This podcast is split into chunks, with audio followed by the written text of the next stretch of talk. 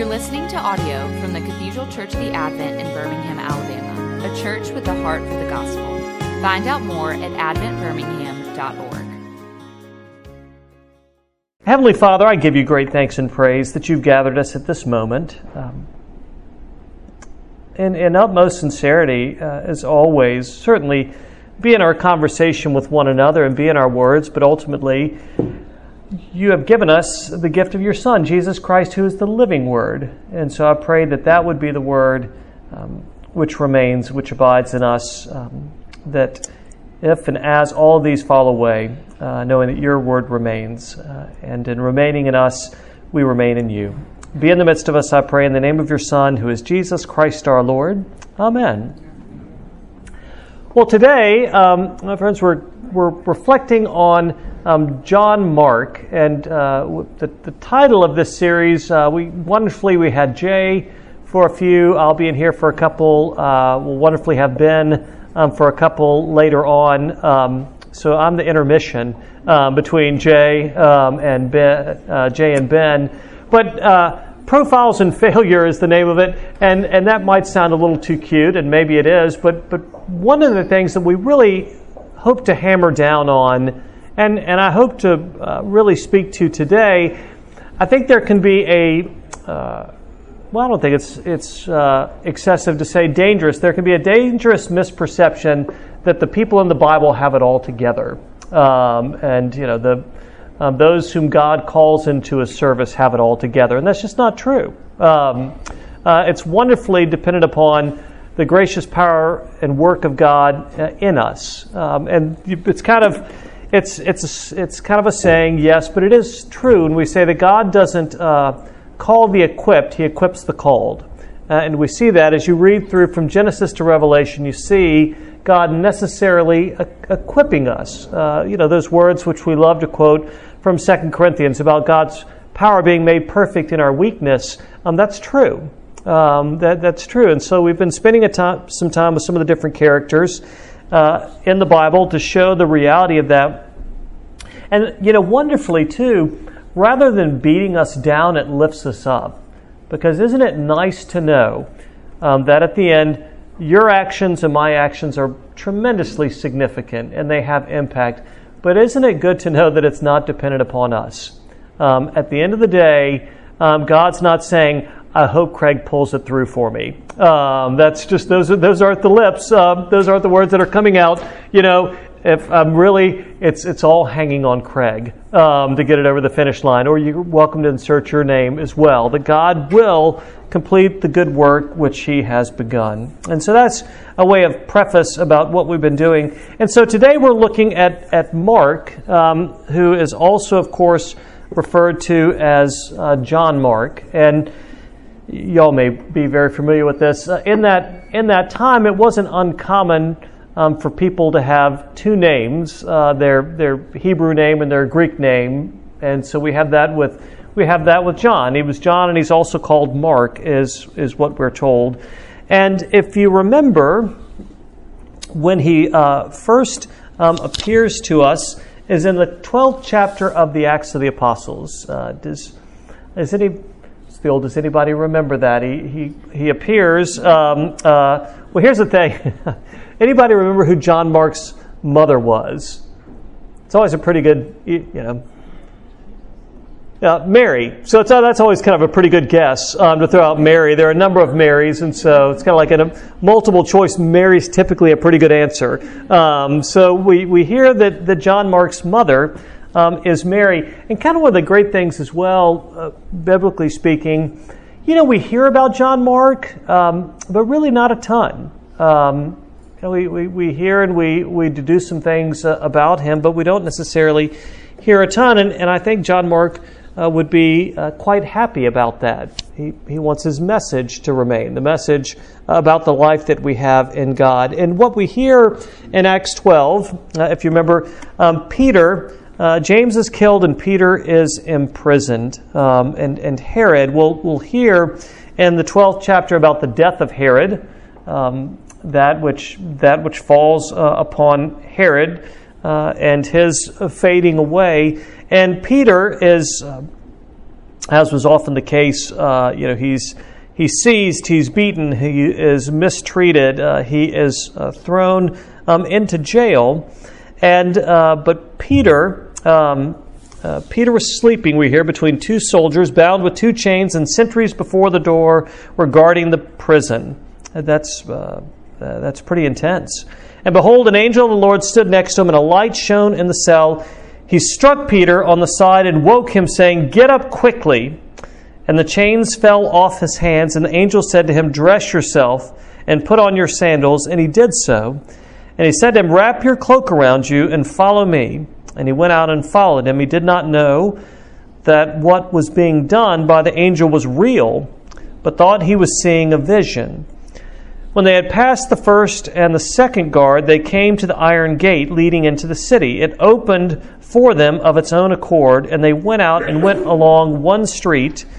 And immediately the angel left him. When Peter came to himself, he said, Now I am sure that the Lord has sent his angel and rescued me from the hand of Herod and from all that the Jewish people were expecting. Then he realized, when he realized this, he went to the house of Mary, the mother of John, whose other name was Mark, where many were gathered together um, and were praying.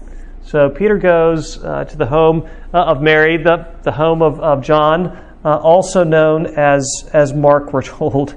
and actually, Rhoda. Um, not that Rhoda. Um, Rhoda is um, Rhoda is is the maid, and she is so she's so. Don't you wonder if like she sounds like Rhoda? Um, so she uh, she's so surprised when when she sees Peter at the gate that she doesn't even um, respond. She runs back inside um, to tell uh, to tell everyone what had happened. When I um, asked Paula to marry me just signs of things to come. Uh, so I asked Paula to marry me, and, and Paula, those of you who know Paula, Paula does not sit still well, um, and so um, and thank God we got married too. When I didn't have a have a great proposal um, put together. So, but I so I waited till I got her in the car in a seatbelt, um, and so like, all right, here's this is it's going to take this. This is an opportunity, and so I you know asked her if she'd marry me. She didn't answer me. She ran inside to tell her mother.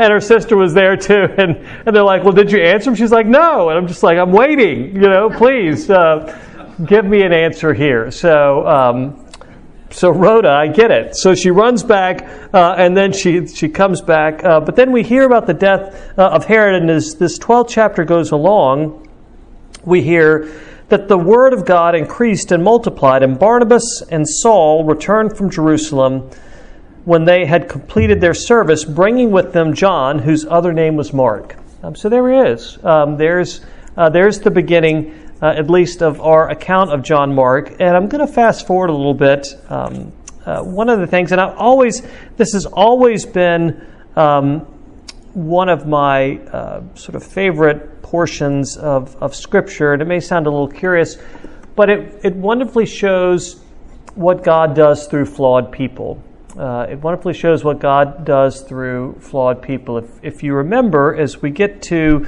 Acts chapter 15, uh, Paul and, uh, and, and Barnabas uh, and the others have been going about uh, on their um, on missionary journeys. And um, uh, in, in that time, as we see from the imprisonment of Peter, um, you know, the, the the persecution and the rejection wasn't simply social ostracization. I mean, it, it, it involved often imprisonment, it involved um, death, it involved um, you know, loss of loss of status beyond. I mean, it was uh, it was intense the the animosity that they often faced um, in their ministry. And one of the things that we hear is that um, they're gathering together. Um, and we, this is 1536. After some days, Paul said to Barnabas, let us return and visit the brothers in every city where we proclaim the word of the Lord and see how they are. Of course, they went doing ministry, um, planting churches throughout this, and, and, Paul says, "Hey, let's go back and see how everybody's see how everybody's doing." Now, Barnabas wanted to take with them John, called Mark, but Paul thought best not to take with them one who had withdrawn from them in Pamphylia and had not gone with them to the work. So Barnabas wants to bring John, uh, John Mark, and Paul's like, no way. Um, he, no, he, he chickened out earlier. Um, he, he left us. Um, things were things were difficult, and uh, and he left. Um, and so we're, we're not bringing along is, is in essence what what Paul is saying. And there arose a sharp disagreement, so that they separated from each other. Barnabas took Mark with him and sailed away to Cyprus. But Paul chose Silas and departed, having been commended by the brothers to the grace of the Lord. And they went through Syria and Cilicia, strengthening uh, the churches. And, and, along the way, um, we hear that Timothy um, joins Paul and Silas as well. So, uh, you know, that's in many ways, that's. Uh, that really is sort of our beginning place, beginning place uh, in the midst of this. We, we hear that John Mark um, early on had been um, with Barnabas and had been with Paul. Uh, and, you know, we, we can relate, right? Um, he's, he's going along and um, it's, it's the old count the cost, isn't it? You know, who knows? Maybe he was, maybe he was homesick. Uh, maybe he thought this was a lot more. I'm getting myself into a lot more than I thought I was getting into. Can any of us relate with that type of um, situation? You know, this is. Um, you know, God, I love you, but I don't love you that much. Um, you know, I'm, I'm, I'm in, but I'm not, uh, I'm not into that to that extent. I mean, any any number of things. I mean, uh, John Mark uh, could have easily have become uh, disillusioned. Um, you know, of course, uh, the you know the um, you know, the, uh, one of the problems with one of the problems with empathy, and you may agree or disagree with me on this. One of the problems about uh, empathy is people.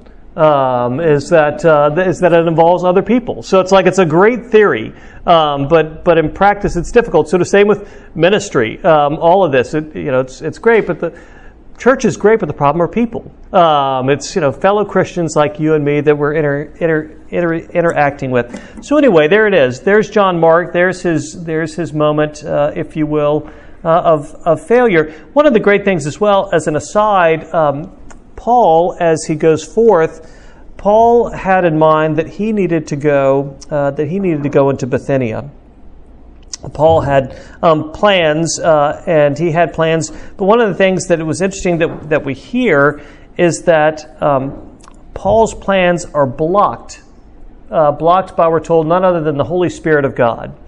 Um, what, what Paul had intended, that nothing short of the Holy Spirit of God, the Spirit of Jesus, uh, stops Paul from going to the area that he wanted to go, and then he has this vision a man from Macedonia uh, come over and help us. And that's um, the home of Philippi, uh, the letter which Paul writes to the Philippians, that community of faith that Paul came to love greatly and that was such a gift to him uh, in his life and his ministry. So Paul, uh, Paul had plans. We see God interrupting those and directing him instead to uh, to go to Philippi, and we see John Mark, um, who, uh, in an understandable moment of of weakness, retreats. Uh, and I think we see a couple of things in that.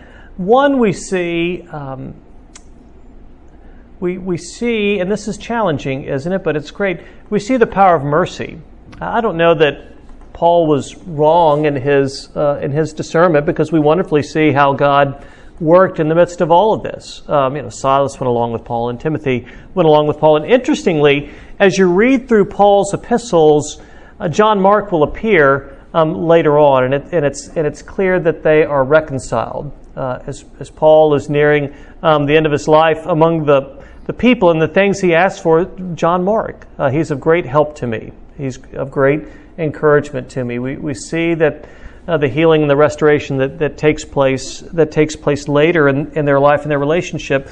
But I think one of the things that we see is is the uh, is the is the power of mercy and we see the power of forgiveness in Barnabas, um, and Barnabas taking John Mark along with him, uh, and and we see that that power to work um, in our lives, and it's it's not saying that we can't call a thing what it is, because that's healthy um, to call a thing um, what it is, and and yet more often than not in our lives, it's um, it's mercy, uh, and it's it's forgiveness and it's unmerited compassion that brings about more change and growth in our life than, than judgment, um, than, than the pointing out of, of, of, our faults and where we've, uh, where we've fallen short and where we've, we've dropped the ball.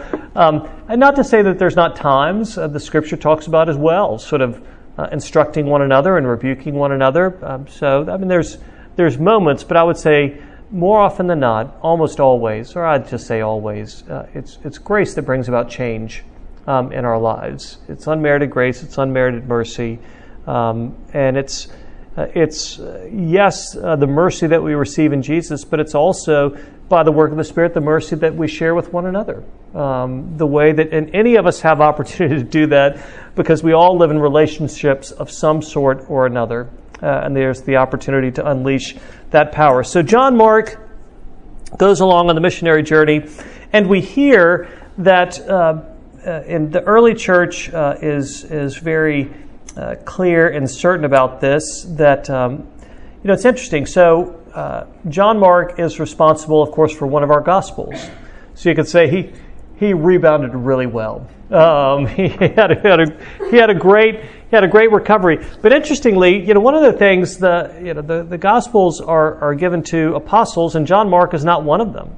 Uh, he was not he was not an eyewitness uh, of, of Jesus. And what uh, the early church uh, believes, and it seems um, accurate as you read through uh, Mark's gospel with, with new eyes, Mark is uh, recounting the eyewitnesses of Peter. Uh, he's recounting the eyewitness account of, of Peter.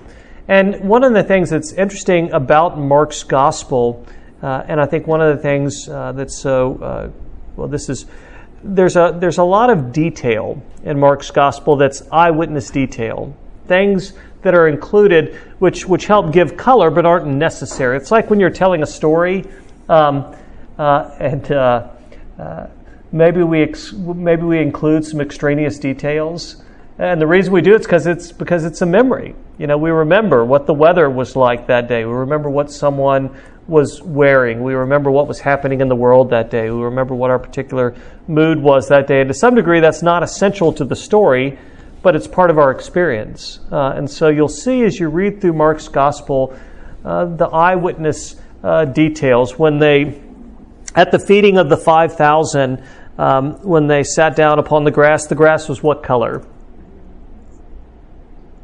Green's a pretty good answer. Um, yes, you're absolutely right. It was green. Um, the grass was green. But you know those details. That that's like time of time of time of year stuff. The the grass was green uh, in that particular moment. When they are uh, when they're on the boat uh, in the storm, uh, where is Jesus asleep? Yeah, in the bow, in the stern. Yeah, exactly. So Jesus is asleep in the bow. What does he have under his head? A, yeah, a, a, a pillow. Um, yeah, so I mean, you know, little. I mean, is that essential to the story? I mean, kind of the big thing is Jesus stills the storm, uh, and and we see and we see the the shock of Jesus' followers that he has power and authority, that he has power and authority um, over the water, which you know obviously in and of itself is is enough, but but also there's even further significance. The water, in many ways, what it represented was chaos. Uh, and, the, and many of the false gods that were worshipped, Baal was the god of water and the flood and the harvest and things of that sort. So when Jesus stills the storm, not only is he obviously delivering them in that moment, but there's one of the things that's uh, uh, part of Mark's gospel is we see the, and it's not unique, but particularly there's a focus in Mark's gospel, the authority of Jesus, um, that Jesus has authority. So I mean that's that he's God in the midst of them. I mean that's that's the point um, that, that, that, God uh, is in the midst of them, that God is in the midst of us, uh, and that He that He restores. Just you, you know, you go back to Genesis. The Spirit moves over the waters. God brings order out of chaos. I mean, that's the that's the message, and yet there's these eyewitness details that get included as part of that. Well, Mark's gospel well, let me ask y'all this, because um, y'all are doing great with all these questions today. Um, and they're kind of lame questions. So, I mean, in fairness to y'all, I mean, it's kind of, it, it falls on me. If you were going to pick Mark's favorite word, what would it be? I think I heard someone say immediately um, or at once. Um, that's uh, translated. Mark's gospel is succinct. Um, it's, uh, it's succinct Uh, it's it's urgent. Uh, you know, immediately we hear at at once. Uh, once again, my wife, Mark would be her favorite gospel. Um, immediately, um, let's do this right now um, at at once. And Mark, I mean, very very likely he is writing to a community of believers who are experiencing tremendous persecution uh, in Rome uh, under under Nero and, and others. And so there's a there's an urgency there's an urgency to the message. And so one of the things you notice about Mark's gospel, uh, you know, there there are no shepherds uh, and there are no wise men. There's no uh, genealogy of of Jesus. You know, a lot of these uh, a lot of these details um, and these beginnings. You know, the the lovely you know the things that we read on Christmas Eve. Um, you know, um, the angel, uh, uh, the angel Gabriel appearing. I mean, all these things are are not there in Mark's gospel. The beginning of the gospel of Jesus Christ, of the Son of God. Um, and and there we go. We are right into it, and we move right into uh, we move right into John the Baptist. And it's funny we hear at the baptism of Jesus. So by um, by verse nine by verse 9 of the Gospel of Mark, Jesus has been baptized. Um, so he is. Um, uh, he's getting right to it. And of course, not only um, did we hear that Jesus was baptized, but when we hear that when he came up out of the water, what's the word? Immediately. Uh, immediately, he saw the heavens being torn open and the Spirit descending on him um, like a dove. So you have in Mark's, Mark's Gospel, and again, I, I may be right or wrong about this, but uh, you know, here's a this is true of all the all the authors uh, in the Bible, but but in Mark we we have a person who's been redeemed uh, and who realizes that redemption is a gift um, which has been given to him, and I would say that that uh, yes the persecution uh, in which but there's a certain urgency as well, isn't there, when you've been redeemed? When you've experienced grace, when you've experienced redemption, there's a healthy urgency in your life um, to communicate that. Um, there, there, there's a longing uh, to see others experience that which you've experienced. And so um, he, he jumps right in. But, but Mark's language, it's simple. Um, it's an honest uh, portrayal. It's not an elevated language, uh, you know, very much, um, uh, very much uh, the vernacular. A couple of interesting things I want to point out about um, Mark's, uh, Mark's gospel, which I think are significant um, to, to his experience. And again, um, uh, more more than that, uh, it's it's about God. But one of the things um, in Mark's gospel, which is uh, you know every, every gospel has some facets of it that are distinct, as if you know you and I are all sharing the same experiences. We you know you, you get different our own sort of voice, um, if if you will, in all in all of that. But one of the things that's curious about Mark's gospel, and this isn't what your Sunday school teacher said, one of the things that we often see in Mark's gospel is the command to silence. Uh, the command to silence, because of course, in, you think in Sunday school, what are you supposed to do? You're supposed to tell other people, right? Um, you're, you're, supposed to tell. But one of the things that we see in Mark's gospel, oftentimes, uh, and you know, it's understandable when. Um, when uh, demons are driven out that Jesus doesn't allow them to be the mouthpiece. Fair. I'd say that's, that's a wise um, decision. But even when people are healed, even when people are, are, are restored, often there's the command to silence, which seems curious, doesn't it? Why, why is that? Why do you think, uh, why do you think that that might be? Pardon me? I didn't want to get yeah, I mean, part of it. Yeah, part of it was a yeah, part of it was a timing thing. I mean, it wasn't you know his time. Uh, his time was his time, and so uh, didn't you know he. One of the things that's very clear in Mark's gospel. In fact, the uh, uh the half of Mark's gospel deal with Jesus' final days in Jerusalem, um, and so uh, you know he, Jesus knew his time would come, and he and he came to be the suffering servant. That's something that's very clear in Mark's gospel as well. Jesus has the power and the Jesus is the very power and the authority of God, uh, and yet he also came to be a suffering servant. He came, Son of Man came into the world um, not to not to be served, but to serve and to give his life as a ransom for many is is what we hear. But the big thing, and it's interesting, one of the things that uh, I've come across, and I. I think this is right, uh, and I'm going to share some. If any of you ever want a commentary on Mark's gospel, there's a lot of good ones out there, but James Edwards' um, commentary on Mark's gospel is amazing. Um, and there's a, I don't often use um, amazing in terms of commentaries. Um, they're, they're very good and they're very useful, but it's not typically, I mean, you can see I've poured coffee um, all over this one. The binding's uh, starting to come apart. I mean, it's a great. I'm really a lot of fun. Um, it's a great, it's a great, it's a great commentary uh, on on Mark's on Mark's gospel.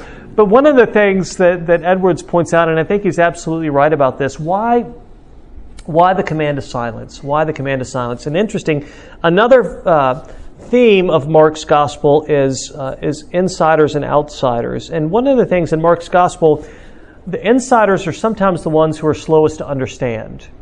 Uh, and as and as Mark's gospel is presented, the apostles, Jesus' closest followers, um, are often incredibly slow to understand. Uh, you know, Jesus says that he's come not to not to be served, um, but to serve and to give his life as a, as a ransom for many. He talks about how he must be handed over. And immediately following that, the disciples are arguing about which of them is going to be the greatest. I mean, they, they often don't um, get it. The ones closest to him, the insiders, are often slow um, to understand, and it's often the outsiders who seem to come to the realization before the insiders do.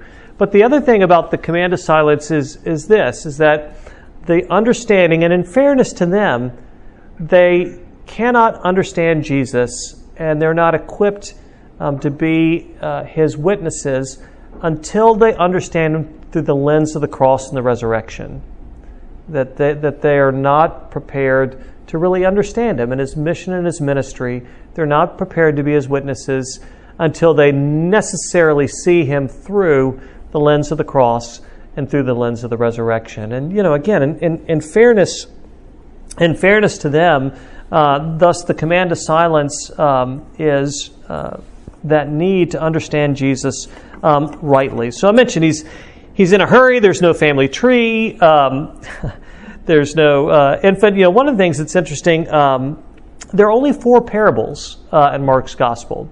Um, yeah, there, there, there are only yeah, there are only four parables. A lot of what we see uh, is are healings, healing miracles, and and perhaps in many ways, uh, Mark is writing to beleaguered believers, um, and and they need to they need to hear, they need to uh, understand. Um, beleaguered believers, um, sometimes we fall into that category, um, uh, don't we? Um, and and we need to be uh, restored. We need to be reminded of the authority of Jesus, the graciousness um, of Jesus, that in fact He is the Son of God um, who has come into the world. One of the neat things, um, uh, maybe a favorite line of yours, uh, is uh, comes from Mark's Gospel, uh, and it's from Mark chapter 9. Um, Lord, I believe, help my unbelief. Um, that's uh, that is unique to that's unique to Mark's Gospel. Well, I'm going to share a word now. Um, this is uh, one of the things about Mark's gospel. Early on, again, it's it's it's short, um, uh, it's it's succinct, and one of the things early on, I was not a fan of Mark's gospel, um, and of course, you know, Mark wasn't waiting for my approval, um, and neither was God. But I'm just telling you guys um, that I was not uh, I was not a fan of Mark's gospel, uh, and and one of the One of the reasons behind it was its ending. And if you remember the ending of, of Mark, and now, of course, um, uh, now that I have just this uh, enormous wisdom, uh, but I mean, at least I have been around long enough to realize Mark's ending is pretty accurate. Uh, they, uh, the disciples aren't heroes um, at the at the end of at the end of Mark's gospel, and I and I'll just remind you um, how it happens. Um, and of course, uh, Jesus is crucified, and Mark records in, in the Aramaic, Eloi, Eloi, lama sabachthani, my God, my God, why have you forsaken me? Um, Mark records that uh, in, the, in the Aramaic, uh, and of course, Matthew records it, but not in the Aramaic. Luke and John do not record those words of Jesus uh, from the cross. Um, not saying it's just you know again the different uh, the different emphasis which is which is there and we hear of course that jesus is buried and, and the women go uh, and this is 16 when the sabbath was passed mary magdalene and Mary, the mother of James and Salome. This is why I say Mary is typically a good answer um, if I throw out a name uh, for a woman. Uh, Mary is uh, pretty good. Um, so that they might go and anoint him. And very early on, the first day of the week, when the sun had risen, I just think that's interesting. Yeah, very early in the week when the sun had risen. That doesn't feel like an accident, does it? Um, they went to the tomb and they were saying to one another, Who will roll away the stone for us from the entrance of the tomb? Uh, and of course, they, they had the resolve to go, but naturally they expected to find a body, and they were going to do honor um, to the body, and their, their concern was how they're going to move the stone, because it was large and it was heavy. And looking up, they saw that the stone had been rolled back. It was very large. Again, one of those, in some ways, great but unnecessary details. Um, the stone had been rolled back because it was quote it was very large. Um, we're told, and entering the tomb, they saw a young man sitting on the right side. So he's not he's not sitting on the left side. A young man sitting on the right side, dressed in a white robe, and they were alarmed. And he said to them, "Do not be alarmed. You seek Jesus of Nazareth, who was crucified. He is risen. He is not here." See the place where they laid him. And here's another detail. But go, tell his disciples and Peter that he is going before you to Galilee. There you will see him just as he told you. And they went out and fled from the tomb for trembling, and astonishment had seized them. And they said nothing to anyone, for they were afraid. Boom. That's that's the end of Mark's gospel. We have we have a later we have a later edition that you know basically everyone agrees is, is a later edition. What's the last word of Mark's gospel? Afraid. Um, that's uh, but again, you would think realistically, if you put all of us uh, in that situation, what would you be feeling? You'd, you'd be afraid. Uh, I mean, we would change as time went on, but at least initially, uh, yeah, we would uh, I would talk about something. Uh, it, it's an understatement to say talk about something that would rock rock your world. Um, you would feel rattled. You would feel um, afraid by that.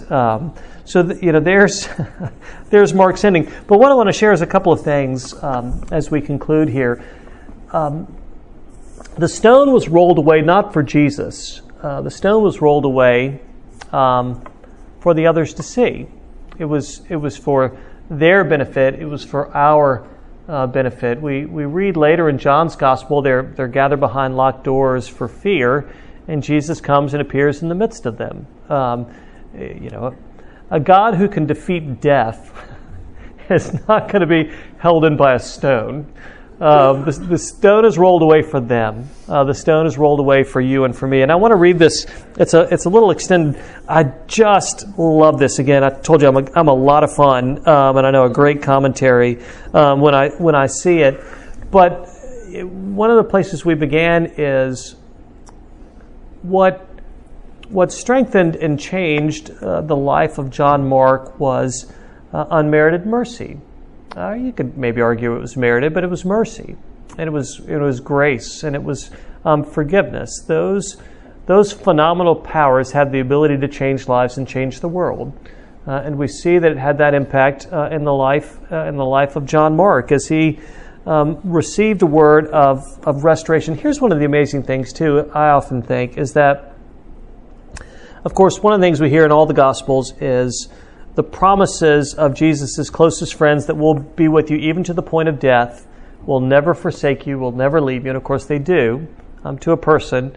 Uh, they, they, they do. Peter, of course, is, is particularly noteworthy, but they all, um, but, but, but they all do.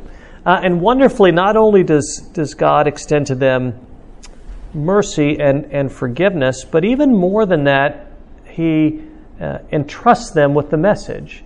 You know, it's one thing to forgive a person and say, you know, I forgive you, but I'm really not going to have any interaction with you because I don't trust you.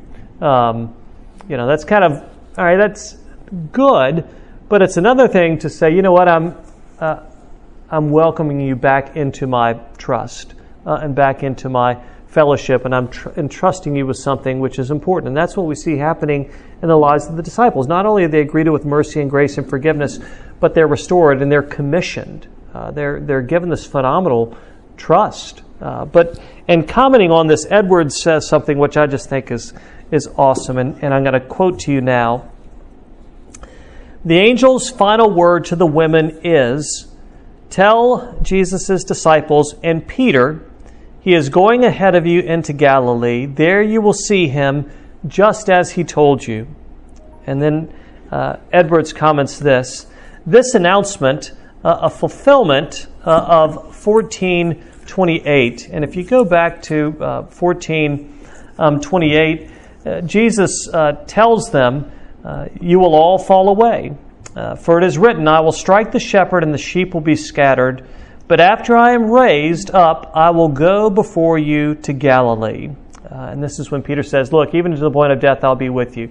But Jesus says, You're going to strike the shepherd, you're all going to fall away, but I will um, go before you to Galilee. And so uh, back to Edwards here. The announcement of fulfillment of 1428 is a remarkable word of grace and encouragement. The flight of the disciples, even Peter's pitiful denial, have not been the last word. It is not given to human beings to speak the last word. The last word belongs to the risen Lord I am going before you. The first act of Jesus' ministry was the calling of four fishermen into community with himself. And the first word of the, resurrection, the resurrected Jesus is the reconvening of the same community of disciples. The announcement of the angel is not one of deserved blame, but a promise of gathering and going before them. God completes his plans for the church despite human failure. If the word of grace from the resurrected Lord includes a traitor like Peter, readers of the gospel may be assured that it includes those of their community who have also failed Christ. I've always, I just think that's so profoundly true. I mean, what John Mark had experienced in his life is that his performance wasn't the final word. It wasn't given to him to have the final word. The final word was given to the crucified and risen Jesus. And rather than a word of deserved rebuke, he speaks to us a gracious word. He speaks to us a gathering word. He speaks to us a word um, of life.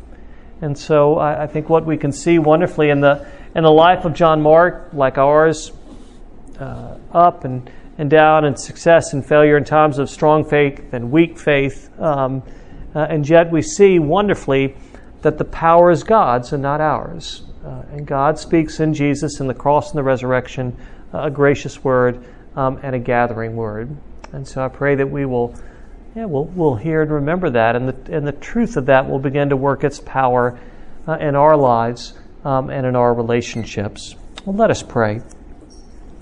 Thank you, Father, for this um, opportunity to gather together, and that in Jesus you speak the greater final word uh, the gracious word, the gathering word, um, the life giving word.